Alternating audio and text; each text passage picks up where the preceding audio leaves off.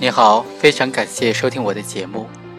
今天要和大家一起来分享这样一个问题：故意杀人罪和故意伤害罪在主观方面该怎么区分呢？我国刑法第二百三十二条就规定，故意杀人的，处死刑、无期徒刑或者十年以上有期徒刑；情节较轻的，则处三年以上十年以下有期徒刑。第二百三十四条则规定，故意伤害他人身体的，处三年以下有期徒刑、拘役或者管制；致人重伤的，处三年以上十年以下有期徒刑；致人死亡或者以特别残忍手段致人重伤、造成严重残疾的，处十年以上有期徒刑、无期徒刑或者死刑。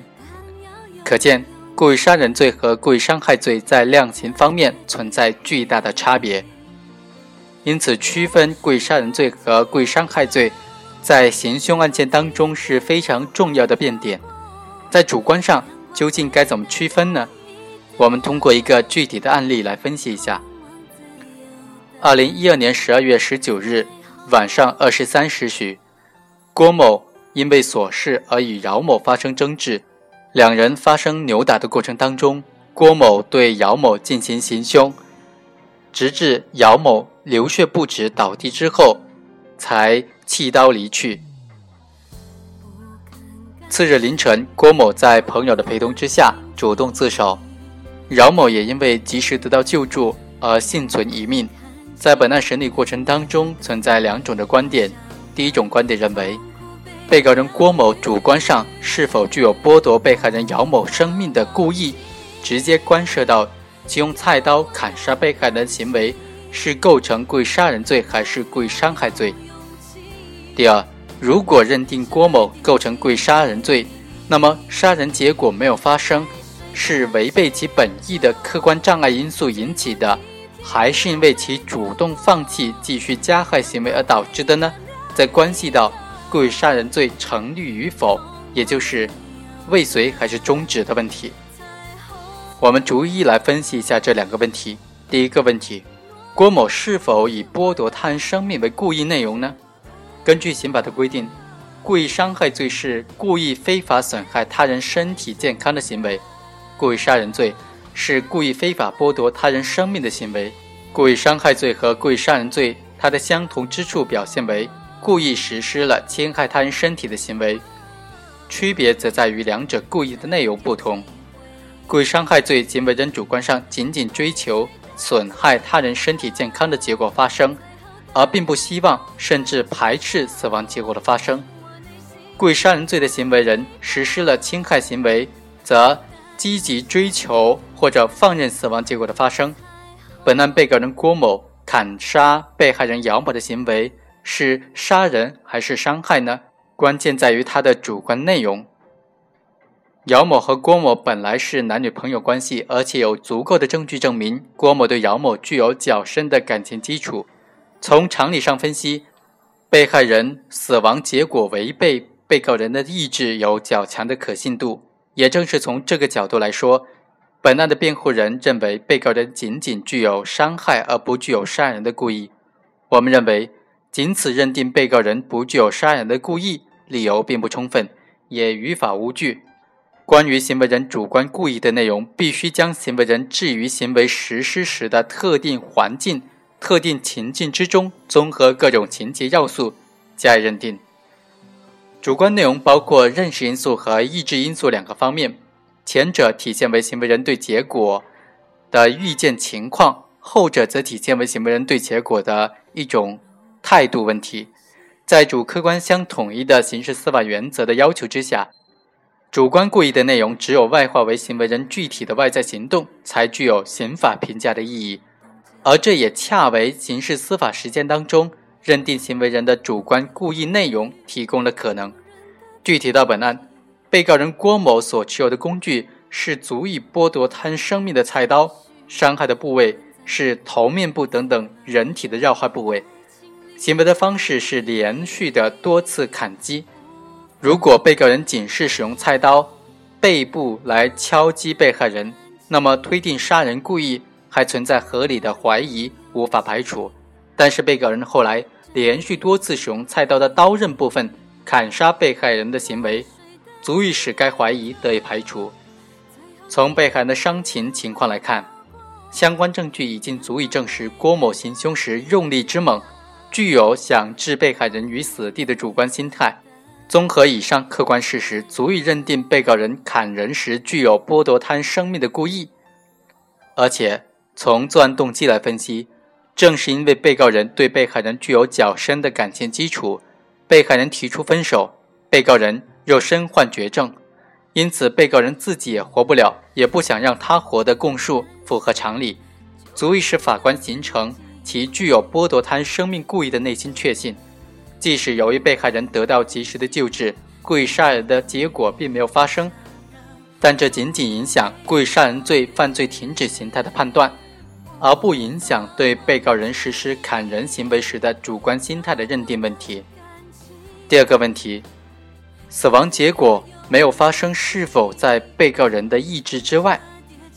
本案被告人郭某的杀人行为并没有最终引起被害人姚某死亡的结果。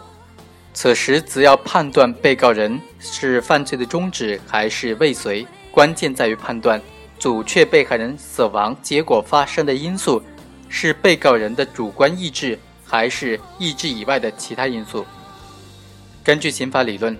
犯罪中止包括自动放弃犯罪和自动有效防止犯罪结果的发生两种情形，前者是在犯罪行为实行终了之前。行为人主动停止本可以继续实施的加害行为，后者则是在犯罪行为实施完毕之后，犯罪结果尚未发生之前，行为人主动有效地防止犯罪结果的发生。而本案该两种情形都不具备，被告人在其追求的杀人结果发生之前，并没有停止继续实施侵害行为，直到被害人头面部大量出血，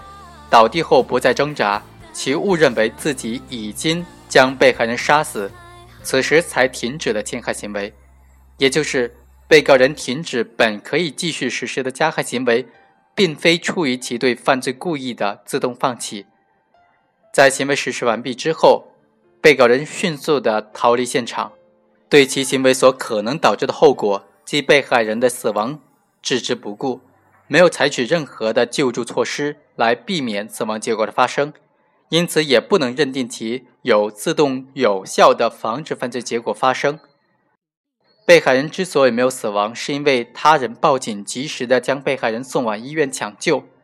因此，通过上面的分析，我们可以认为，被害人没有死亡的结果是被告人意志之外的原因造成的。被告人的行为符合故意杀人罪犯罪实行终了的未遂的构成特征。理由如下：具体来说，第一。被害人死亡结果没有发生这一客观事实存在于被告人意志之外，且不以其意志为转移。从性质上看，犯罪未遂当中，意志以外的原因应当与行为人完成犯罪的愿望相矛盾。本案被告人在认定被害人已经死亡，不可能再被救活的情况之下，才停止了加害行为，并且逃避现场。这一点呢，在其行凶之后。逃到他的表妹张某的住处时，称自己杀了姚某等等相关供述得到了印证。第二，对被害人被有效施救这客观事实，被告人是没有预见，也不可能预见的。本案属于典型的事实认识错误，具体来说，属于对因果关系的认识错误，即特定的犯罪结果没有发生，而行为人误以为已经发生了。从而停止犯罪活动。根据刑法理论，判断意志以外的原因，不要求客观上足以阻止犯罪结果的发生，而应当以行为人主观感受为标准。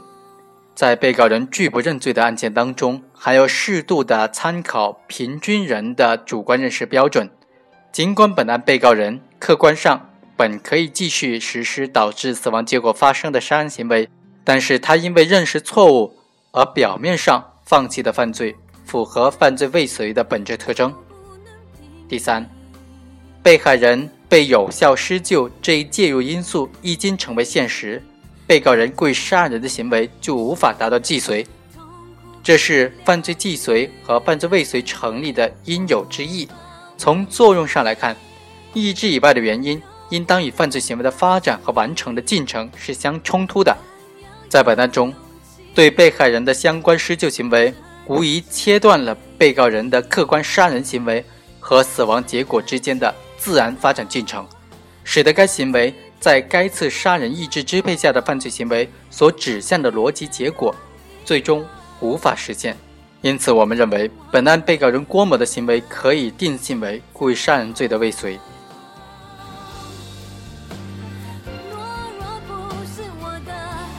以上就是本期的全部内容，下期再会。